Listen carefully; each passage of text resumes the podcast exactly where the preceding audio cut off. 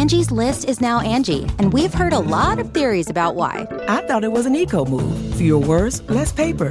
No, it was so you could say it faster. No, it's to be more iconic. Must be a tech thing. But those aren't quite right. It's because now you can compare upfront prices, book a service instantly, and even get your project handled from start to finish. Sounds easy. It is, and it makes us so much more than just a list. Get started at Angi.com. That's A N G I, or download the app today. This is Merriam Webster's Word of the Day podcast for June 3rd.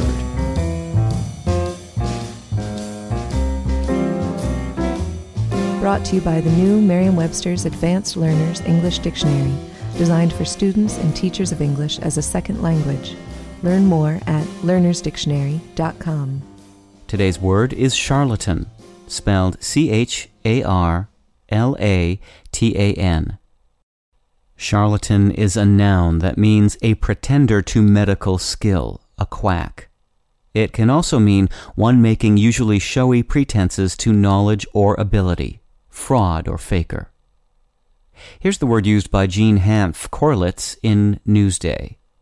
I've been reading the tabloids for 40 years, and I've been fascinated by charlatans and fakers and sociopaths for as long as I've been alive. In medieval times, people claiming medical skills they did not have roamed throughout Italy, selling medicine that was often completely without worth.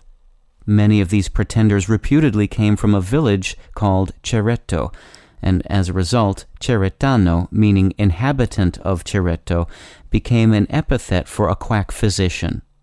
In addition, these frauds used a practiced patter to attract customers, rather like the chatter of a circus barker. The Italian word for chatter is ciarlare, and chattering was so associated with the cerretano that the spelling of the word shifted to ciarlatano.